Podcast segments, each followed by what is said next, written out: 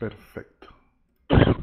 Bueno, primero, gracias por su tiempo para prestarse esta entrevista que tiene como objetivo, quizás un poco diferente al que venimos teniendo en el periódico, para explicarme mejor, eh, el fin de esta es profundizar más sobre, sobre Marino, sobre Eduardo, dejando de lado al teniente y, y refiriéndonos a la persona, dejando de lado el MILSIN y tratando de que la comunidad te pueda conocer un, un poquito más. ¿Te parece bien, Eduardo? Vale, vale, sí, perfecto, está bien. Bien, comencemos entonces. Eh, nuestro teniente, al teniente al que me refería, eh, es una persona que sabemos que es una persona firme, disciplinada, segura, es muy elocuente, le gusta dar eh, discursos y, bueno, y tiene una, una gran dialéctica que demuestra, demuestra siempre en el frente. Ahora, Eduardo, Eduardo, ¿cómo es en su entorno? Con su pareja, con sus amigos, con las personas con las que le toca interactuar día a día. ¿Qué, puede decirme de cómo es Eduardo? Bueno, Eduardo, Eduardo con respecto al, al teniente marino, ese papel que, que, tal vez asumo dentro de la comunidad, es exactamente igual. De verdad que eh, ese marino que ustedes ven en Zona Roja con, con Eduardo Torres de la vida real es, es exactamente el mismo. Eh, no sé si tal vez ha sido, por supuesto, la, propia dinámica de vida que he llevado desde los 17 años que, me hice militar, eh, el tiempo que estuve en la, en la política, pero siempre, siempre eh, me he caracterizado por eso mismo que, que, me estás diciendo, de, de, hablar mucho tal vez, de, de, tratar siempre, más que nada de, inspirar, eh, que, es lo que más me gusta hacer, tratar de, moverle las fibras a la gente y, y, y, hacer ese, o tratar de tener ese grado de empatía con, con la mayoría de las personas, ¿no? Eh, específicamente, pues, eh, eso, eso es una de las cosas que más me gusta eh, en mi vida, ¿no? Sentir que tal vez con unas simples palabras puedes llegar a, al corazón de alguien y, motivarle a, hacer algo, eh, eh, es algo que me caracteriza como persona, ¿no? Más allá de, Marino, que lo conocen acá, yo pienso que entre Marino y Eduardo Torres actualmente no existe ninguna, pero ninguna diferencia. Sino tú mismo, Pantera, que, que me conoce como amigo también, que somos, pues te has dado cuenta lo poco que tal vez hemos, hemos charlado, que entre Marino y Eduardo no, no, existe mucha, mucha diferencia.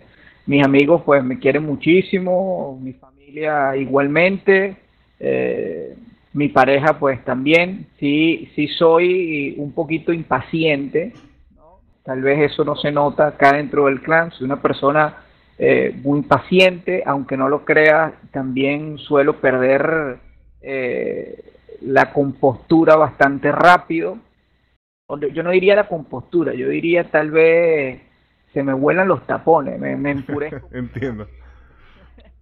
Este, me enfurezco muy rápido con, con, cosas muy, muy sencillas, es algo que trato de controlar día a día, pero, pero eso es algo tal vez alguna, a lo mejor una faceta que no conocen mía, eh, personal, y, y bueno, eh, es, algo que tal vez no, no le han visto a Marino acá dentro de la comunidad, pero, pero sí me representa. No sé, no se, me ocurre, no se me ocurre algo más.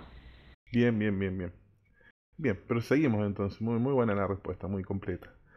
Eduardo, eh, la pregunta que sigue es para saber cómo es un día habitual de usted. ¿Qué hace normalmente al levantarse? Si es de dormir mucho, si, si no sé, cocina, va a hacer compras, si tiene hobbies, si le gusta leer, ver TV, a la noche se acuesta tarde, todo lo que nos pueda contar para entender un poquito más cómo es la vida cotidiana de Eduardo. Interesante. Bueno, mi, mi rutina es desde que me levanto, siempre me levanto aproximadamente entre las 5.30 y 06 horas de, de mi país. Eh, paso eh, eh, por supuesto, voy al baño a hacerme mi aseo personal y entre más o menos las primeras dos horas o dos horas treinta de la mañana eh, me pongo a leer noticias eh, del mundo financiero, ya que, bueno, los que no saben, actualmente hoy día vivo de, de la práctica del trading y del trader, trading y, y las inversiones en criptomonedas y en el mercado de divisas forex. Entonces, bueno, parte fundamental dos horas antes de la apertura de la bolsa, una hora, por lo menos dos o una hora antes de la apertura de la bolsa de Nueva York, empaparse bien con, con las noticias. Y bueno, a partir de las 9 de la mañana, como aproximadamente hasta las 14 horas de mi país, 12 horas más o menos, lo normal siempre lo hago hasta las 12, a veces alguna operación se me extiende un poquito y hasta las 14 horas pues eh, opero en, los en los mercados, eh, aproximadamente en ese rango, entre, entre 9 a 12 o de 9 a 14, casi, casi no, no pasa de allí. Eh, en las tardes, pues bueno, siempre descargo alguna, alguna película para verla con mi esposa por las tardes.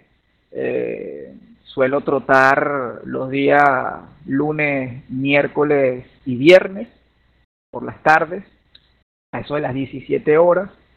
Eh, llego a casa, me aseo eh, y bueno, ya cenar y si no tengo nada que con, con zona roja ese día en la noche, pues bueno, eh, cualquier cosa que tenga que ver con compartir con mi esposa.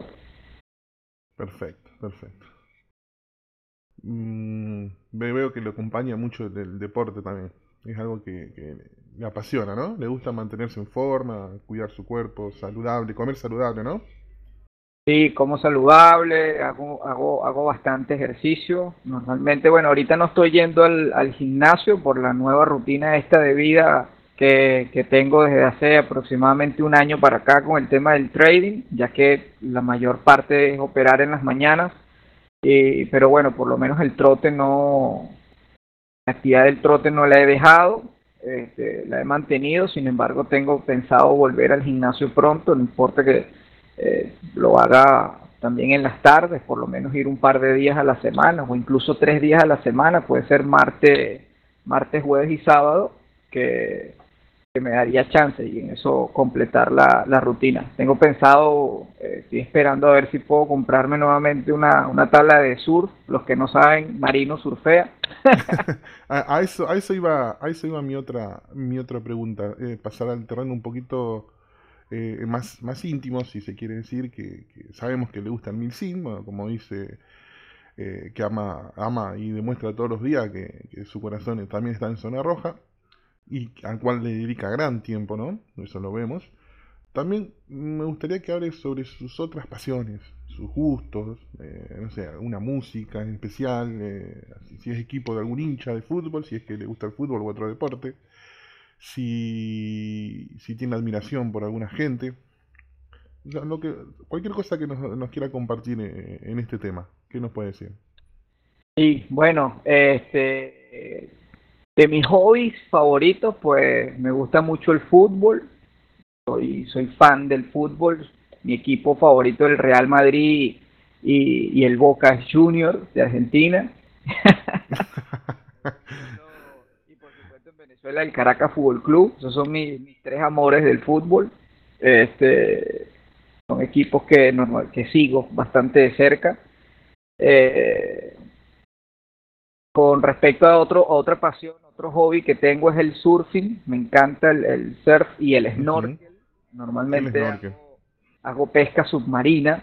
Tengo, tengo todo mi, tengo todo mi equipo, como, como no sé, los que no saben, pues yo vivo en una zona costera, en una zona del, litoral central de Venezuela, una, este, de pura, puro mar, lo tengo muy cerca de casa y pues bueno, cuando se prestan las condiciones para surfear, que hay olas, no se puede hacer snorkel y cuando no, no se puede surfear porque no hay olas, pues entonces se aprovecha y se hace snorkel.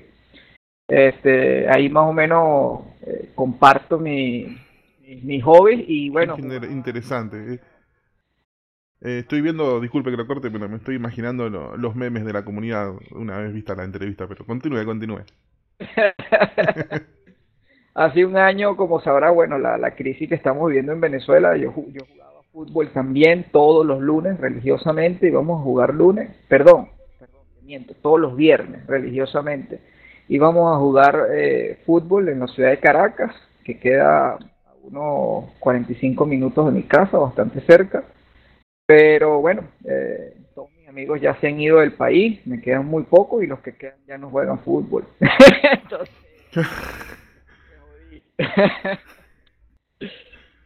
ok, le queda la play. la play sí. Bien, bien, bien, bien. Bueno, a ver, pasemos a la siguiente pregunta. Eh, en la vida uno va avanzando y va obteniendo logros, a veces pequeños, a veces grandes, y cierto es que quien los logra es uno mismo, a base de esfuerzo, sacrificio, estudio, un montón de características que hace que, estas cosas eh, uno logre obtenerlas. Pero nunca, nunca hay que olvidar que en esos momentos eh, siempre hemos tenido diferentes personas que estuvieron a nuestro lado, apoyándonos de la forma que se ha podido. Eh, ¿Usted puede mencionar quiénes fueron sus apoyos, sus guías, como le quiera llamar, eh, en este camino en el que usted hoy, hoy es el teniente marino? Sí, bueno, sin duda el, el, principal, mi, mi padre. Mi papá ha sido una, una persona que ha jugado un rol fundamentalísimo en mi vida, en mi vida personal. Este, yo de niño muy poco compartía con él porque porque mi papá es, primero, una persona sumamente humilde, era policía del tránsito acá en Venezuela, fiscal del tránsito. Eh, y bueno, su, su, su, carrera, su profesión no, no le permitía mucho estar en, en la casa por la misma rutina de, de ser un oficial de policía. Y, pero, pero si algo caracterizaba a mi papá, yo de muy niño eh, practiqué artes marciales desde los tres años hasta, los, hasta que me gradué en la escuela naval, incluso en la escuela naval eh, seguí, seguí practicando artes marciales, era del equipo de karate de la escuela naval. Y bueno, mi papá con todo y eso buscaba la manera y la forma de, de ir a las competencias. Eh, yo dejé las artes marciales a los 12 años, hubo un break entre los 12 y los 17 años. Eh, a los 12 años em, empecé a cambiar de artes marciales. Bueno, ocurrió en Vargas una tragedia sumamente grave, ahí se me fue un año más o menos entre nuevamente nos, nos reponíamos de haber perdido la casa y eh, un montón de cosas que, que ocurrió con un deslave en el año en el año 98 acá por donde yo vivo, este, estuvimos bastante mal. Entonces, bueno, a los 13 años, 13, casi 14 años, comencé a jugar al fútbol y eh, quedé en la cantera del Caracas Fútbol Club. De hecho, llegué a jugar hasta en la sub-17 antes de irme a la, a la escuela naval. Y siempre recuerdo, pues bueno, que las competencias de karate mi papá estaba, iba, si teníamos que viajar, él pedía permiso en el trabajo, buscaba la manera y estaba ahí en todos los partidos de fútbol que jugué con el Caracas Fútbol Club en la cantera, él estaba ahí presente, me vio este, meter goles, me vio ganar, me vio perder, eh, y de verdad que siempre ha sido una persona sumamente inspiradora. De hecho, yo me gradué a los 16 años del bachillerato y yo estaba jugando al fútbol eh, con miras de, de tal vez de profesionalizarme y estaba en el dilema de, hacer la carrera militar o de continuar en el fútbol. Y recuerdo que las palabras de mi papá fueron, hijo, tómate un año. Yo me gradué a los 16, yo ingresé a la, a la, a la carrera militar a los 17. Y a esa edad, que yo estoy saliendo del bachillerato, jugando con, con el Caracas Fútbol Club, mi padre me dijo, hijo, tómate un año, o sea, juegas, termina de jugar la temporada, este, analiza bien, centra tus pensamientos, aprovecha de descansar, que vienes 10 años estudiando, desde la primaria hasta el bachillerato, este, y bueno, 11 años, porque la primaria tiene 6 grados acá en Venezuela, tienes 11 años dándole duro al estudio, pues eh, dale al fútbol, ve y, y, y decídete, bueno, después de un año ya con cabeza más fría, qué es lo que más te apasiona y hacia dónde quieres ir. Lógicamente ya con los 17 años, pues bueno, la carrera de las armas era lo que llamaba más a mi corazón y hablé con el entrenador y decidí irme a la, a la escuela militar, presenté el examen y quedé. Este, y bueno, ahí, ahí fue todo. Pero ese hecho, ese hecho personalmente, que mi papá a los 16 años me dijera que me, confianza, ¿ah? que me tomara un año, me dijo, sí, tómate un año, yo te voy a apoyar, yo te voy a costear todos los, los gastos de, del fútbol y todo este tema, eh, y, y decídete qué es lo que quieres hacer con tu vida, porque vienes de 11 años de estar estudiando, que te tomes un año no te va a hacer, no te va a hacer mal. Además que me gradué sumamente joven del bachillerato, estaba, yo salí, yo salí un año antes que el promedio, promedio se, graduaba a los 17 años, yo, yo egresé a los 16 del bachillerato, muy joven, entonces bueno, mi papá me, me dio ese apoyo. En la escuela naval, en mi vida de cadete, pues insuperable. Mi papá era una persona que eh, el primer año se cursaba en una ciudad que, se llama Maracay. Mi papá tenía un carrito, eh, un carrito muy viejo, muy un Chevette de la Chevrolet del año ochenta y pico. Un carrito muy feo, un carrito muy, muy, muy eh, estropeadito. Y, y, yo recuerdo Pantera, que mi, mi papá compró un carro nuevo, ¿verdad? Buscó las alternativas de comprar un auto del año porque él no quería que su hijo uniformado de cadete se montara, se montara en ese carro tan feo. Increíble, qué increíble. los esfuerzos, ¿no? Sí, los, mi papá de verdad que, bueno, además que yo soy hijo único, no sé si eso lo saben en el clan, no tengo hermanos, eh, lamentablemente mi mamá tuvo dos pérdidas, eh, por, por problemas de salud. Eh, y bueno, soy, Dios quiso que fuese hijo único. Y bueno, supongo que eso también mi papá, yo ser hijo único, pues absolutamente el, esfuerzo que con los tres hijos que a lo mejor tuviese, los enfocó en uno solo. bien, bien, bien. Increíble, increíble, no, eso que relata, la verdad que no, no, no es algo de, de ver, hoy la vida va muy rápido y muchos tomarían como una pérdida de tiempo lo que significó un paso muy grande para usted en ese momento. Una confianza demostrada increíble. Sí, sin duda, sin duda la figura más influyente en mi vida, mi, mi papá, sin duda. Bueno, voy a seguir con la siguiente pregunta entonces. A ver, se sabe, se sabe, bueno, que usted tiene una carrera militar real, fuera de la que hacemos en el MILSIM, en Zona Roja, y que ya no es un miembro activo. O sea, ¿puede contarnos la historia de por qué eligió no seguir representando a su país? Sí, claro, por supuesto. Bueno, no es secreto para nadie que, Venezuela atraviesa una crisis política, económica y cultural, eh, cultural y social, por supuesto, eh, sumamente grave yo egresé de la Escuela Naval de Venezuela en el año 2009 con la jerarquía de alférez de navío. Fui destacado a un buque anfibio de la Infantería de Marina de mi país. Me destaqué allí como primero eh, adjunto a la división de cubierta del buque y posteriormente fui el oficial jefe de navegación y del Centro de Información y Combate además de fungir roles como oficial de guerra de superficie, jefe de guerra de superficie y, jefe de guerra antisubmarina o de guerra subsuperficie. Eh, ahí me desempeñé en ese cargo durante tres largos años. Eh, tuve, de verdad que yo tuve una carrera muy exitosa. Muy rica por lo que se ve. Yo, yo de hecho tuve que pedir dos veces la baja, Pantera. La primera me la negaron no me la quisieron dar. Eh, yo siendo alférez de navío, es decir, con la jerarquía, con la primera jerarquía que, que, tú te gradúas, yo hacía guardias, yo hacía ya la guardia de oficial jefe de la guardia y oficial de puente. Esas son, esas son unas, unas responsabilidades que normalmente los hacen los tenientes de navío, que es la tercera jerarquía de oficial. Yo siendo alférez de navío, pues ya lógicamente de alférez de navío ya para teniente de fragata, pero ya yo de alférez de navío hacía, hacía esas guardias. De hecho, el, en mi expediente, cuando el comandante de la escuadra, que es el comandante de todos los barcos de guerra de la Armada, me entrevistó, él vio específicamente eso en mi expediente y dijo que él no podía permitir que un oficial así se fuese de baja.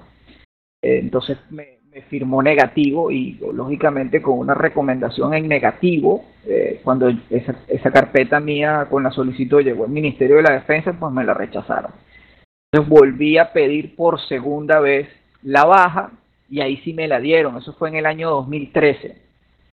Resulta que en el año 2013, mi segundo intento de solicitar la baja, eh, estaba eh, ese año murió el expresidente Hugo Chávez a principios de año y bueno, eh, mi solicitud de, pedir la baja pues fue bastante clara en mi informe, las dos veces que la solicité, había perdido el espíritu militar y, había, había perdido incluso ya el respeto al uniforme que portaba porque sentía de que bajo las nuevas políticas eh, que, que, regían a la, a la, Fuerza Armada Militar, le, le, llamaron el nuevo pensamiento militar venezolano, esa nueva forma de doctrina, para mí era una doctrina netamente política, era la politización o el comienzo de la politización de la Fuerza Armada Nacional, y yo sentía pues que estaba violando el juramento eh, que yo hice al graduarme. Y bueno, y, no sé si, si, eso sea bueno ser así o sea malo, pero yo, yo soy una persona, eh, Daniel, que, que creo en los juramentos, creo en la palabra dada, creo, creo que si usted me dice a mí que, que me garantizas X cosa o que me prometes X cosa o hacemos un trato, pues yo, yo creo más en eso que, que en firmar un papel y más viniendo de un hombre. Y más cuando yo hice un juramento, puñando el, sable, eh, y, jurando ante la Constitución de la República que, pues, que me comprometía a defender la patria hasta con mi vida si fuese necesario y, terminé viendo pues que, se estaba convirtiendo la Fuerza Armada, en resumidas cuentas, en el brazo armado del partido político eh, Socialista Unido de Venezuela, que era el partido de gobierno en ese momento. era muy contradictorio. Lo que juró defender se estaba encargando en ese momento de, tirar abajo al país. Totalmente, totalmente. Eh, jamás adoctriné a la tropa en contra, eh, jamás me insubordiné, jamás le falté el respeto a un superior, nunca dejé de decir las consignas, simplemente no, no, estaba, no estaba de acuerdo. Yo cumplía la orden, mas no estaba, no estaba de acuerdo, ¿no?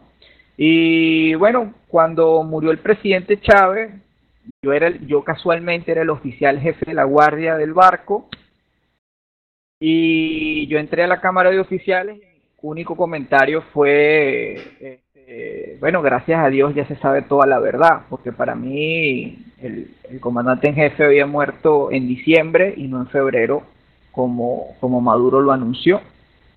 Eh, entonces, bueno, después me llamó el comandante del buque, porque le dijeron que yo estaba celebrando la muerte del presidente, que había mandado a izar en la popa el pabellón nacional al revés y un sinfín de barbaridades, puras mentiras, lógicamente.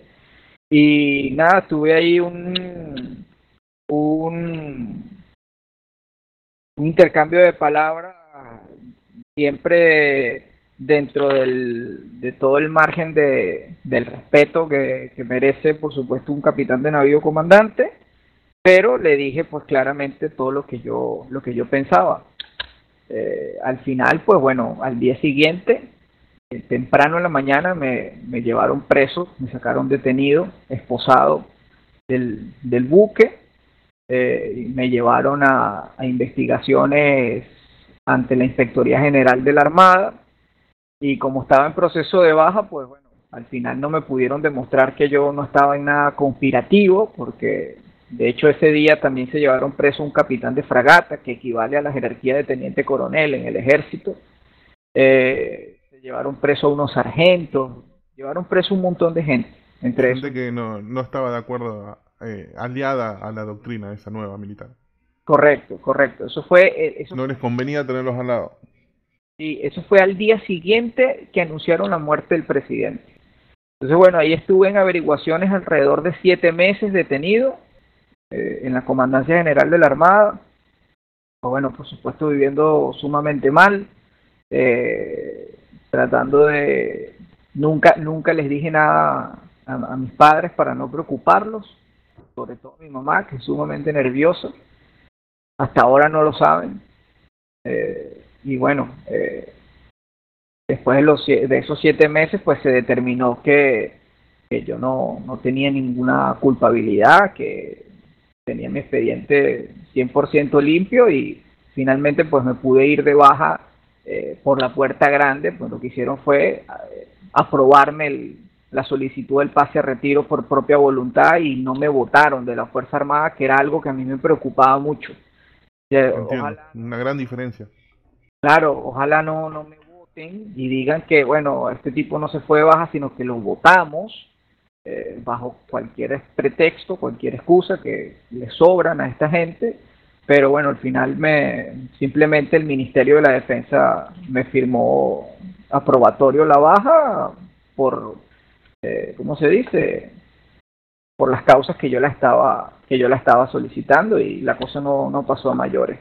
Pero esa es la razón del por qué yo me, retiré. Bien, bien, muy bien, muy bien, bien entendido. Y bueno, como para desdramatizar un, un poquito este último relato, ¿puede sobre esta carrera militar que, que, que usted tuvo, puede contarnos alguna anécdota referente a la misma?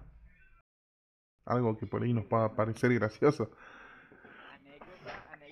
muchísimas. Una de Seguramente debe tener muchísimas. Una de las más graciosas fue navegando en el buque escuela, cuando era guardia marina.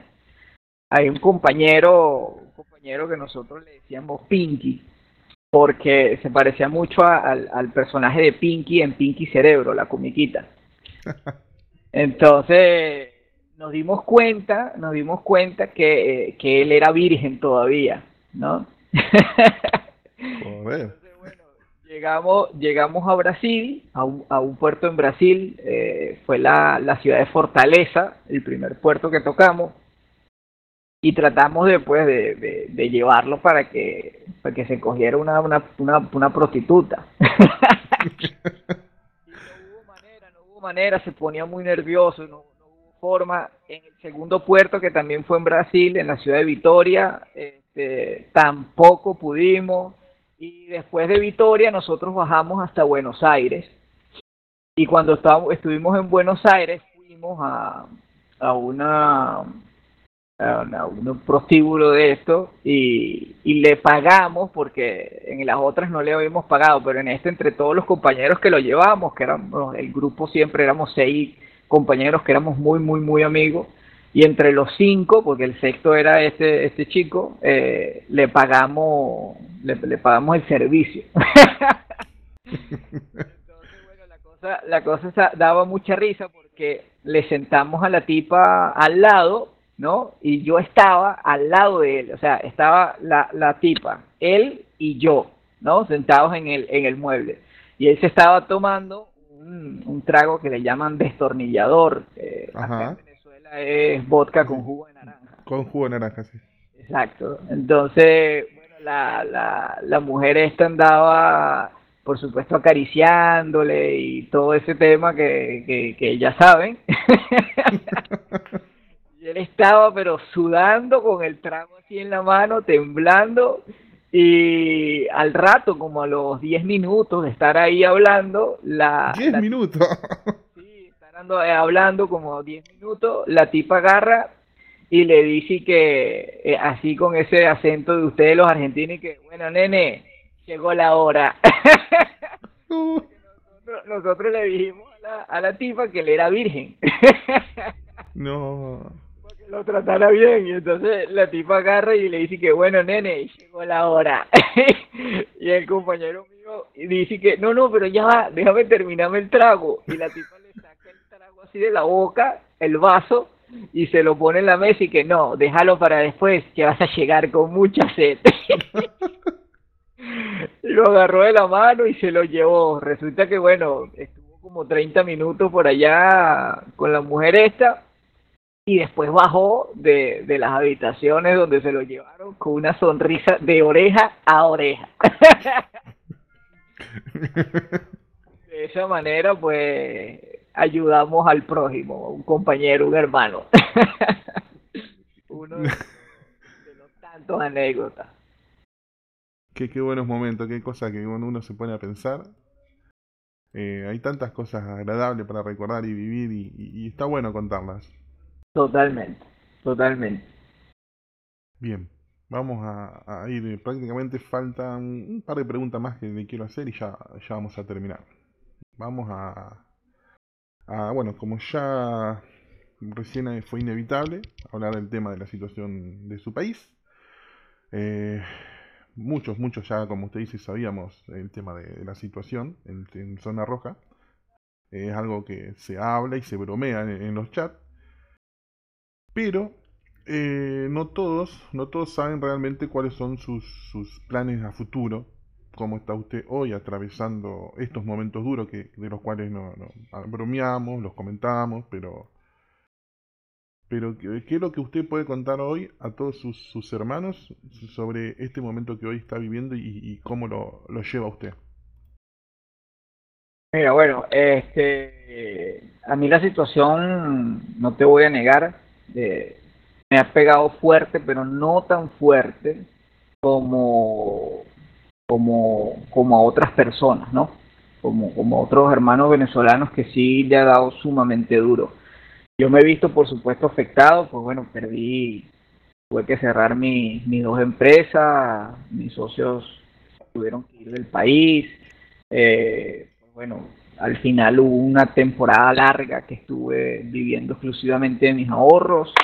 Eh, no, no, no, no ha sido fácil, no ha sido absolutamente nada fácil. Mi esposa está desempleada, lógicamente ni le digo que trabaje porque no vale la pena el sueldo hoy eh, de, Venezuela, es una miseria. O sea, estamos hablando de que ella como ingeniero pudiese ganar cuando mucho 5 dólares por mes y trabajando y esforzándose mucho, ella es ingeniero civil, entonces bueno, le dije que lógicamente no trabajara, que, íbamos a buscar la alternativa de cómo, cómo salir adelante. Eh, mis planes, pues bueno, eh, estoy ahorita haciendo este tema de, la, de las inversiones con el trading, eh, quiero ver a ver qué tal me va, al parecer pinta bastante bien, tengo ahí unas proyecciones en corto plazo junto con un familiar mío eh, para, para, seguir haciendo negocios en este mundo. Si todo marcha muy bien, pues bueno, eh, ya lograré estabilizarme nuevamente económicamente, eh, como, como estaba tal vez antes, incluso a lo mejor hasta mejor, si Dios quiere, si lo permite. Pero los planes por ahora que están en el tapete, que están en el papel, pues por supuesto es emigrar de acá. Eh, vivir en Venezuela es una agonía. Anoche, por lo menos, Daniel, se fue la, la, luz eléctrica a las 9 de la noche y llegó hoy a las 7 de la mañana. Pasamos toda la noche sin, sin electricidad. Eh, pues bueno, tú más que nadie sabes que los bajones de luz ya me han dañado dos fuentes de poder, recientemente la tarjeta de video, eh, la nevera de la casa se ha dañado dos veces que hemos tenido que repararla, eh, bueno, en fin, eh, ligar que no uno no se enferme porque no, se consigue absolutamente nada, el servicio de internet es malísimo, la telefonía es malísima, eh, los servicios este, del agua, la luz, todo eso no sirve, es, muy agonizante vivir acá, es desesperante, es desesperante porque cuando tú no tienes calidad de vida, cuando tú no puedes ir al supermercado y, encontrar, eh, no sé, hermano, ¿qué te puedo decir? Algo que sea sumamente común, eh, un litro de, leche. O sea, cuando tú vas al supermercado y simplemente no, puedes comprar un litro de leche porque que no está, no hay, eh, tú dices, coño, o sea, no, no, no es fácil, hermano, no es fácil. O sea, comprar cosas básicas como papel higiénico. El papel higiénico que se encuentra ahorita es un papel higiénico que, que, es de una sola hoja. Este, es, es, es, terrible, parece papel periódico esa mierda. Y, así por contarte, has desmejorado absolutamente todo, hermano. De, absolutamente todo. Eh, y bueno, yo de verdad espero que todo en mi país, por supuesto, mejore. Lo veo muy difícil, lo veo muy lejos, pero, pero sí tengo esperanza, sí tengo esperanza de que, de que las cosas acá cambien. Creo que cada vez el gobierno se está viendo más, más asfixiado con el tema económico, sobre todo las sanciones internacionales están jugando un papel muy importante eh, para que esta gente considere eh, cambiar el rumbo. Y, y bueno. Pero usted tiene que seguir. ¿Cómo? Usted tiene que seguir. Sí, sí, yo tengo que seguir y por ahora los planes, bueno, algunos compañeros del clan ya lo saben, yo no le he querido anunciar al resto del clan completo, pero en algún momento lo haré, ya cuando la decisión sea eh, completa, estoy tramitando la visa ante, la embajada chilena y bueno, por ahora el, el, el, plan A, si se quiere decir así, eh, es emigrar hacia Chile. Perfecto, bueno. Ojalá esto se mejore. Ojalá. Bueno, ya como ir terminando, eh, bueno, agradezco nuevamente el tiempo. Para finalizar la nota, voy a dejar este espacio libre para que, para que pueda decir lo, que le guste, sobre si quedó algo en el tintero, que por ahí tenga ganas de expresarlo. Un mensaje, un consejo, un chisme. no sé, lo que usted elija va a estar bien. Eh, solamente piense que nos tiene a todos, todos los hermanos de la comunidad, no sus subalternos, sino sus, hermanos, como bien dice el, lema, y como personas que nos reunimos a escucharlo a usted en este momento, ¿qué es lo que nos quiere terminar diciendo? Y bueno, a, a, todos Zona Roja, pues el mensaje que siempre doy, digo, yo entré a Zona Roja al igual que que ustedes han ingresado a, aquí, a esta comunidad. Yo no, no llegué a Zona Roja, yo llegué a Zona Roja en el año, eh, aproximadamente en el año 2011. Entré yo a, Zona Roja, era militar activo todavía, de hecho de ahí es donde proviene el, mi apodo de marino, como yo era oficial de la Marina, este, como era el nuevo, todo el mundo decía, no, habla con el marino, con este, con el marino, el marino, tal cosa, el marino, y ahí me quedé marino, forever. no, me lo puse yo. Entonces, bueno, eh, desde el primer día que yo llegué a Zona Roja, eh, Airsoft, en aquel entonces, pues sentí, sentí eso que yo le, que yo le llamo la magia. Siempre les digo, esa magia que tiene Zona Roja, eh, una de las cosas que más me ha gustado de Zona Roja es que es una organización evolutiva y, que no frena la evolución de nadie. Eh, Zona Roja en sus inicios la tuvo el capitán Sanders, después el capitán Sanders se la, heredó a, hoy el capitán Daniel.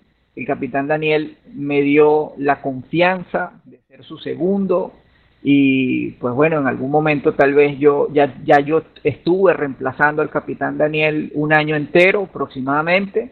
Eh, él acaba de regresar, esperamos que se reactive, pero estoy seguro que, que, esa confianza que sintió el capitán Daniel de dejarme la comunidad, pues yo lo hice exactamente igual con el sargento primero ya de, de decir asume mis funciones porque no tenía gráfica, con los planes de emigrar y creo que siempre va a ser así. Zona Roja es una organización que no, que no es Marino, que no es Daniel, que no es Sanders. Zona Roja vive eh, y, así debe ser en los corazones de todos sus miembros. Estoy seguro que a la ausencia de uno van a haber 10.000 que, lo, que los reemplacen.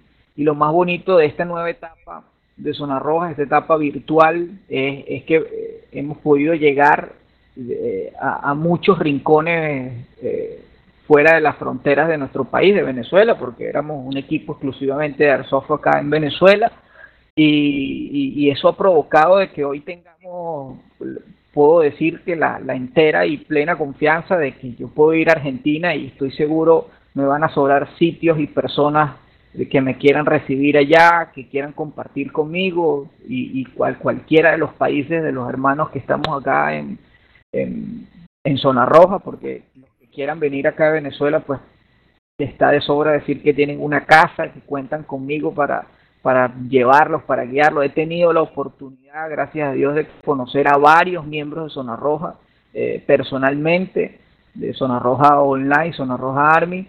Y, bueno, eh, lo que yo más le pido a la gente es eso, eh, con penetración y, y, que le echemos mucha gana a seguir haciendo crecer esto, porque es nuestra familia, es nuestra casa, son nuestros colores, y, el esfuerzo para que esto sea hoy, pues no, no, no es solo de, de, Marino, no es de Daniel, sino es de un conjunto que con mucho cariño, con mucha buena vibra, con mucha pasión este, y con mucho ahínco ha, ha demostrado que, que, somos una de las mejores comunidades a nivel latinoamericano y yo me atrevo a decir que incluso a nivel mundial. Entonces eso, eso es lo que, lo que yo le pido al clan, que jamás desmayemos, que no dejemos de ser zonas rojas, que siempre seamos un zona roja, estemos donde estemos eh, y, por supuesto trabajemos en pro de, que nuestro objetivo y que nuestro lema se mantenga siempre más vivo que nunca, hermano.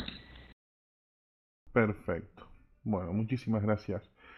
Teniente, con ustedes el Infante Pantera para el periódico de Zona Roja, con el placer y lujo de haber podido entrevistar a nuestro teniente marino, a quien con orgullo puedo decir hoy un amigo en la distancia. Hasta pronto. Muchas gracias, mi hermano.